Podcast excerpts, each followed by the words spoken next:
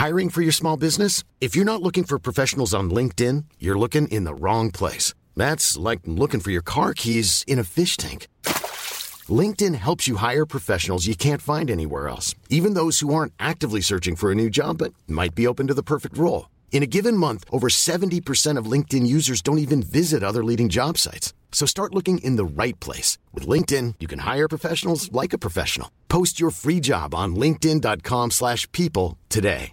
When you're ready to pop the question, the last thing you want to do is second guess the ring. At BlueNile.com, you can design a one-of-a-kind ring with the ease and convenience of shopping online. Choose your diamond and setting. When you find the one, you'll get it delivered right to your door. Go to BlueNile.com and use promo code LISTEN to get $50 off your purchase of $500 or more. That's code LISTEN at BlueNile.com for $50 off your purchase. BlueNile.com code LISTEN. Bonjour, c'est Jules Lavie pour Code Source, le podcast d'actualité du Parisien.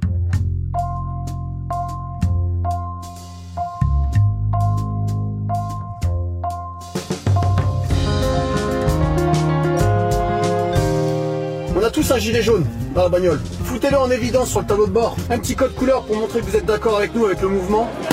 On entend tous ces bruits de grenades assourdissantes, ces jets de gaz lacrymogènes qui sont lancés par les forces de l'ordre pour tenter de disperser plusieurs centaines de gilets jaunes. On va faire usage de la force Et nous, concrètement, on s'en fout.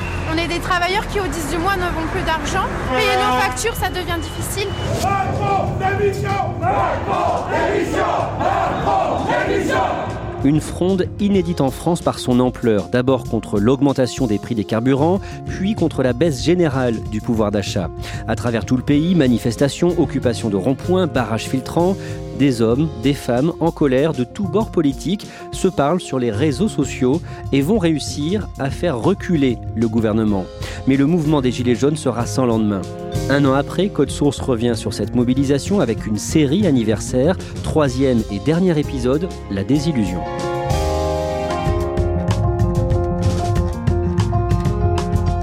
À mes côtés, Aurélie Rossignol, journaliste euh, au Parisien.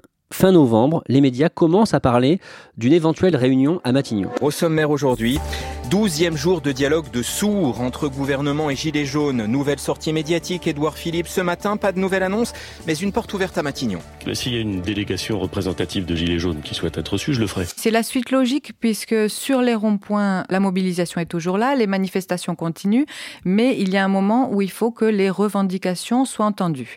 Alors, euh, une partie des gilets jaunes commence à se dire qu'il va falloir être représenté, avoir des porte-paroles pour pouvoir être reçu à Matignon et à l'Élysée.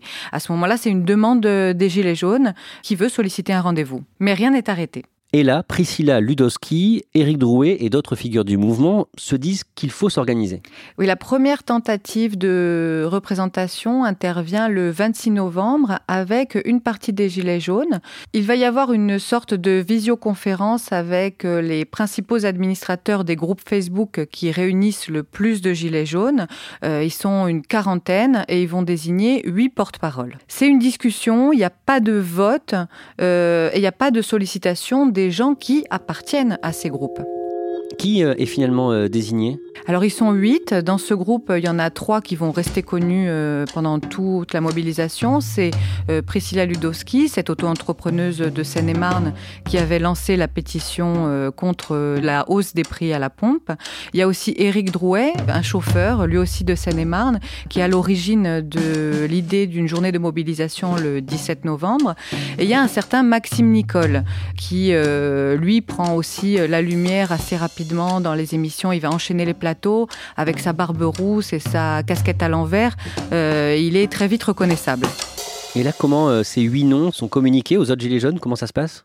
Il s'autodésigne communicant officiel. Euh, c'est un terme qu'ils utilisent pour pas dire porte-parole ou leader, puisque l'idée est toujours d'être là simplement pour euh, passer le relais. Et ils vont se faire critiquer. Nous avons appris euh, euh, avec une grande surprise aux alentours de 19h hier soir que cette réunion-là était prévue et qu'une élection était prévue. On n'était pas au courant, on ne sait pas comment ont été désignées les personnes euh, sur la liste et on ne sait pas comment a été prévue cette élection. On découvre ça, j'ai beau téléphoner à toutes les personnes qui permettent de fédérer à droite et à gauche, il faut laisser la base s'organiser et il va falloir y aller étape par étape, mais pas comme ça, pas en quelques jours, c'est pas possible. C'est des insultes sur les réseaux sociaux, on leur dit qu'ils veulent se mettre en avant et qu'ils veulent tout simplement être connus.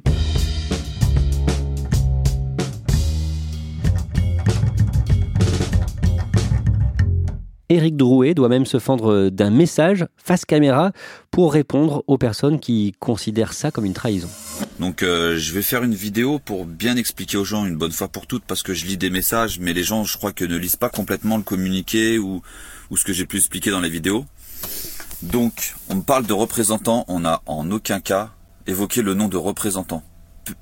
Pour ma part, moi je dis depuis le début, il ne peut pas y avoir de représentant pour ce mouvement c'est l'ensemble des Gilets jaunes qui doit parler. Mais vous comprenez bien qu'à l'Elysée, ils ne vont pas pouvoir tous nous recevoir. Je sais qu'il y en a certains qui comprennent pas qu'il y ait huit personnes qui ont été choisies, tout ça, mais on n'a pas, pas vraiment choisi huit personnes. On se prépare à s'ils veulent une délégation, qu'on ne dise pas qu'on n'est pas organisé ou, ou je ne sais quoi. Nous, on a désigné des personnes juste pour aller au contact du gouvernement et faire le rôle de passerelle. Pourquoi est-ce que ça pose problème finalement euh, à beaucoup de gilets jaunes? Ça pose problème parce que le but, c'est de ne pas avoir de représentants. Ils ne passent pas par les syndicats exactement pour euh, ces raisons-là.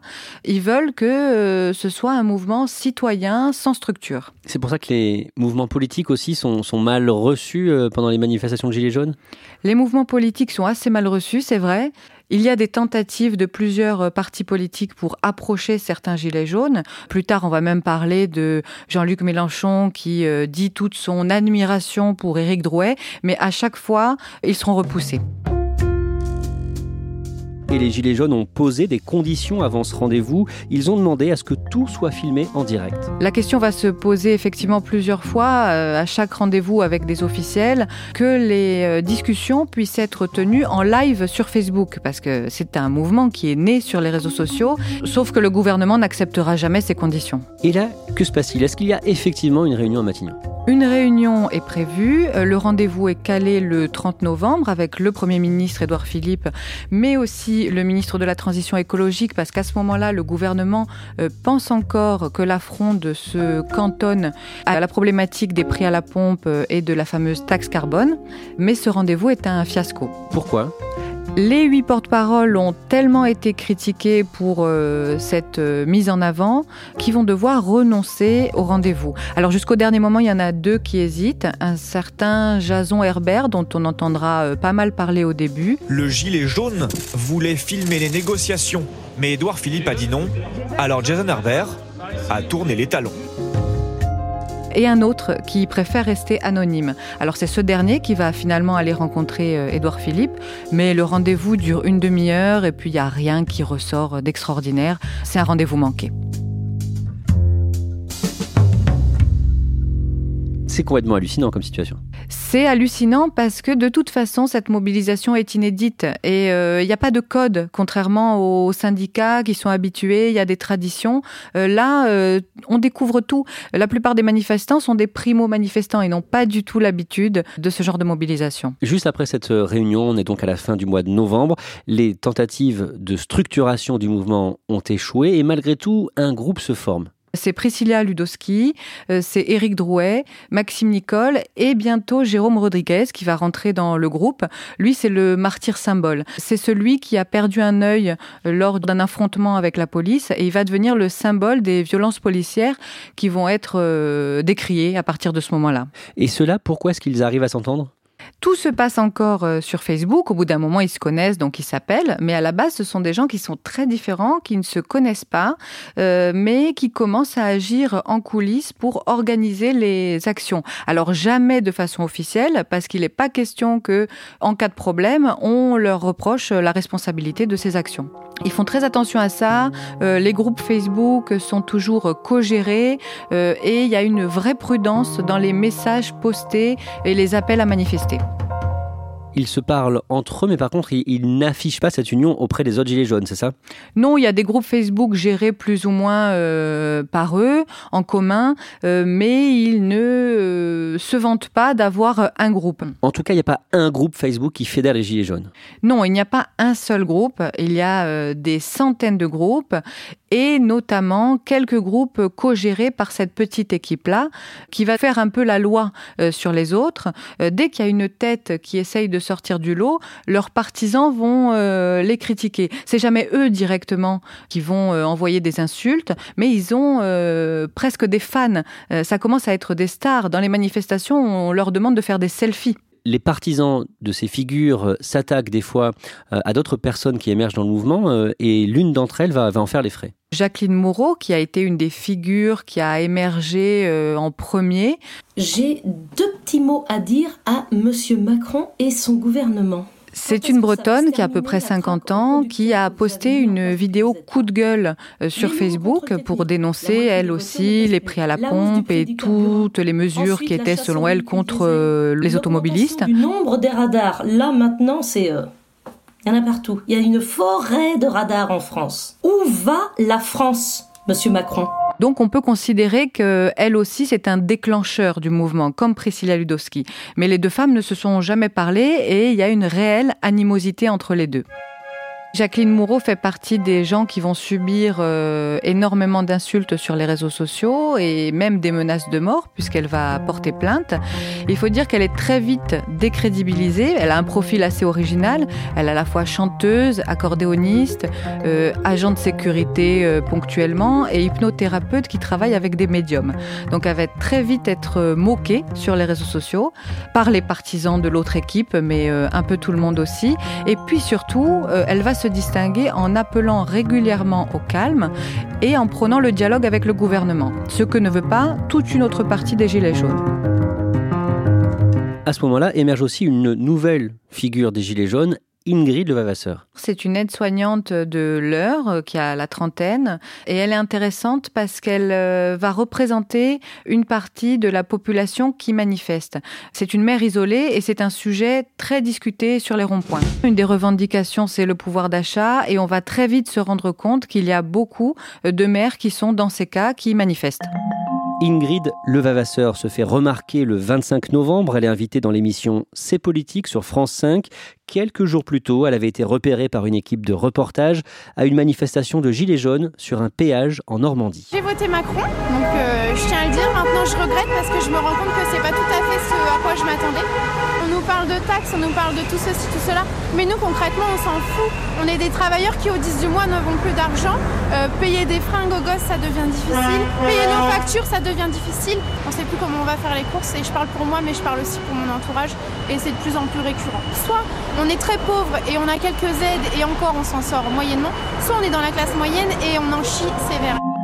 Elle accroche tout de suite euh, le regard parce que elle s'exprime bien, elle passe très bien euh, devant la caméra et elle représente euh, une partie de la population qui est en souffrance. Et à partir de là, tout s'enchaîne. Elle fait beaucoup de plateaux télé et va récolter autant d'admirateurs que d'insultes. Parce qu'encore une fois, on va estimer que c'est quelqu'un qui veut se mettre en avant, qui veut prendre la lumière, alors qu'on ne veut pas de leader. Vous nous parliez tout à l'heure d'un petit groupe assez soudé autour d'Éric Drouet ou encore Priscilla Ludowski. Est-ce qu'elle participe à ce groupe? Non, c'est euh, une figure totalement à part. Ils ne se fréquentent pas, ils n'ont pas de contact particulier, comme avec euh, Jacqueline Moreau. C'est euh, la diversité de ce mouvement qui est très divers, avec des gens qui viennent d'un peu partout en France et qui ne se connaissent pas.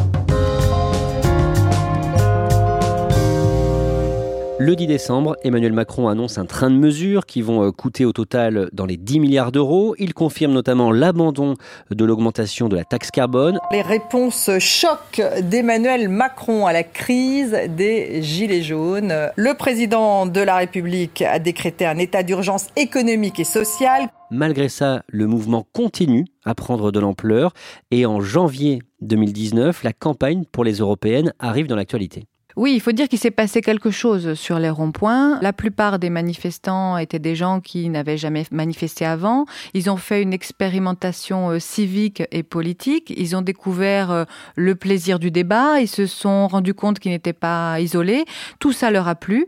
Euh, ça a été une création de petites communautés et ils ont envie d'en faire quelque chose. Ils n'ont pas envie de s'arrêter là. Et en janvier 2019, la campagne pour les européennes arrive dans l'actualité. Comme il y a une envie de s'engager assez nouvelle, les gens ont découvert cette possibilité, ils ont envie d'aller plus loin. Donc, certains gilets jaunes envisagent de créer des listes pour les européennes. Et c'est justement ce qu'annonce Ingrid Levavasseur le 23 janvier. Elle va conduire une liste. Oui, c'est la première des grandes figures des Gilets jaunes qui va se lancer. Elle estime euh, qu'elle peut représenter une partie de la population, que les partis traditionnels euh, ne représentent pas notamment les femmes isolées, mais euh, tous les gens qui ont besoin d'augmenter leur pouvoir d'achat, et ne se reconnaît pas dans l'offre existante. Comment cette démarche est reçue? Une partie des Gilets jaunes la suit et une autre continue à l'insulter et à regretter qu'elle veuille absolument se mettre en avant. Je voterai pas pour elle. Pourquoi et je lui dis et je lui dis carrément faut qu'elle enlève son gilet jaune. Mais je l'ai pas là. Elle a créé un parti politique, elle a pu, c'est fini, on n'en parle plus. Pourquoi vous dites ça bah Parce que elle a, elle a créé un parti politique. Elle le sait de toute façon, euh, c'est comme ça. Euh, C'était pas le moment de créer un parti politique. C'était pas maintenant. C'était de faire le buzz. Bah, vous avez gagné, vous avez fait le buzz. Et à la même période, BFM TV lui propose de devenir chroniqueuse. Oui, c'est symptomatique de ce qui se passe pour elle parce qu'effectivement, elle accroche la lumière, elle s'exprime bien. Donc, euh, BFM TV, comme d'autres médias, a besoin d'identifier des figures et veut la mettre en avant euh, pour parler des Gilets jaunes, hein, pas pour parler de la pluie et du beau temps. Mais elle finit par refuser parce qu'elle est euh, inondée d'insultes. Le samedi 17 février, Ingrid Levavasseur doit même être exfiltrée de la manifestation des Gilets jaunes à Paris. Oui, au départ, tout se passait bien, c'est ce qu'elle raconte, et puis elle est tombée sur euh, ce qu'elle appelle un noyau dur, et elle se rend compte que ce qui se passe euh, sur les réseaux sociaux est en train de se passer en vrai. Parce que vous n'êtes pas crédible, vous allez donner votre cul, madame. Mais, non, mais comment ça sexiste Bah oui, tu, dis, elle a vendu son cul. Donc bien sûr, elle a vendu son cul. Bien sûr, elle a vendu son cul. On a dit c'est la politique, personne monte là-haut. Pourquoi monte là-haut Et il faut l'exfiltrer. Sur le coup, elle est euh, meurtrie, désemparée, elle n'a pas envie de lâcher, mais elle se pose quand même la question euh, de continuer euh, les européennes. Elle a des insultes de l'extérieur, mais elle a aussi des problèmes dans sa propre liste.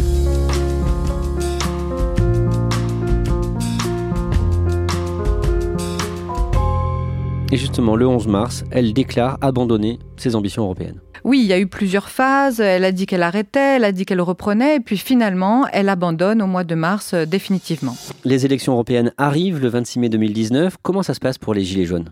Alors, il y a beaucoup de discussions, beaucoup d'intentions de liste. Au final, il n'y en a que deux qui vont réellement à l'élection. Celle de Francis Lalanne, qu'on connaît en tant que chanteur, mais là, qui s'est engagé depuis un moment euh, dans le mouvement des Gilets jaunes. Comme une Jacqueline Moureau, il a un profil particulier, donc il s'est beaucoup fait euh, moquer. Mais il a quand même réussi à désigner quelques représentants dans chaque département et euh, sa démarche a l'air sincère. Et puis, il y en a un autre, Christophe Chalençon, celui qui vient de quitter Ingrid Levavasseur mais ni l'un ni l'autre euh, ne va véritablement avoir de succès dans cette élection. Les résultats sont particulièrement décevants. Francis Lalanne fait 0,5% euh, euh, à l'élection et Christophe Chalençon fait 0,1%. Et ça, comment c'est commenté à l'époque? C'est un échec, c'est un coup pour rien, mais à ce moment-là, on est plus préoccupé par le score surprise des écolos que par l'échec des Gilets jaunes. Et comment réagissent les Gilets jaunes sur le terrain? Eh ben, c'est un peu la même chose finalement. Ils attendaient pas tellement de ces listes parce qu'il y a tellement eu euh, de défections, de d'affrontements entre leaders de Gilets jaunes qu'aucune liste n'était véritablement considérée comme euh, légitime et incontestable. Donc c'est pas véritablement un enjeu qu'ils ont suivi. Aurélie Rossignol, vous qui avez suivi le mouvement au jour le jour, semaine après semaine, est-ce que ça vous a surpris ce résultat aux élections européennes? Pas vraiment, parce qu'on a vu peu à peu qu'il y avait un manque d'entrain pour ces élections. Au début, il y a eu un petit frémissement, et puis ils n'ont tellement pas réussi à s'entendre que les Gilets jaunes ne se sentaient pas représentés. C'est bien le problème de ce mouvement, la représentation. Aucun leader légitime n'est jamais véritablement ressorti, et de l'aveu même de certains un gilet jaune, c'est ce qui a tué le mouvement. Et le mouvement était très éclaté aussi. Depuis le début, c'est un mouvement très divers, avec des gens de tous bords politiques ou des gens qui n'ont jamais voté avant. Et euh, les fameuses listes gilets jaunes ne les ont pas transportés et ça ne les a pas euh, engagés dans l'élection.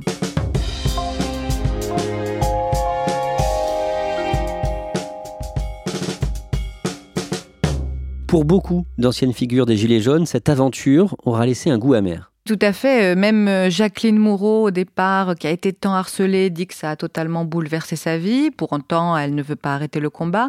Euh, même un Éric Drouet a dit qu'il avait eu plusieurs fois des coups de fatigue et s'était mis en retrait. Jérôme Rodriguez, encore récemment, nous a confié qu'il s'était mis en retrait pendant trois mois des réseaux sociaux sur les conseils de son médecin. Certains sont passés près du burn-out. Le 27 octobre dernier, Ingrid Levavasseur poste un message sur Facebook. Qu'est-ce qu'elle y dit? Oui, Ingrid Levavasseur a posté un message assez touchant où elle fait un peu le bilan à l'approche de l'anniversaire des Gilets jaunes en expliquant qu'elle a perdu son boulot, son homme, qu'elle a fait souffrir ses enfants et qu'elle ne veut absolument plus être associée à ce qu'elle appelle des demeurés jaunes. C'est très fort et ça symbolise la violence de ce mouvement pour euh, les acteurs même de la mobilisation. Tous ont été très touchés, ça a chamboulé leur vie, on les reconnaît dans la rue. Parfois c'est pour leur demander euh, de faire des selfies avec eux. Parfois, c'est pour les insulter. On les suit et ils ne peuvent vraiment plus euh, revenir euh, dans l'anonymat. C'est une expérience douloureuse. Certains l'ont voulu sans trop réaliser, une notoriété qui est venue très vite et dont ils ne peuvent plus se défaire.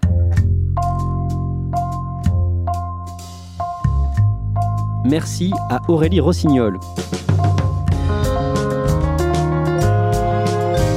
Code Source est le podcast d'actualité du Parisien. Cet épisode a été conçu, préparé et produit par Clara Garnier-Amouroux. Réalisation Alexandre Ferreira. Si vous aimez Code Source, n'hésitez pas à en parler sur les réseaux sociaux. Nous sommes disponibles sur leparisien.fr, toutes les applications de podcast, mais aussi Deezer et Spotify. Et vous pouvez nous écrire code source at leparisien.fr.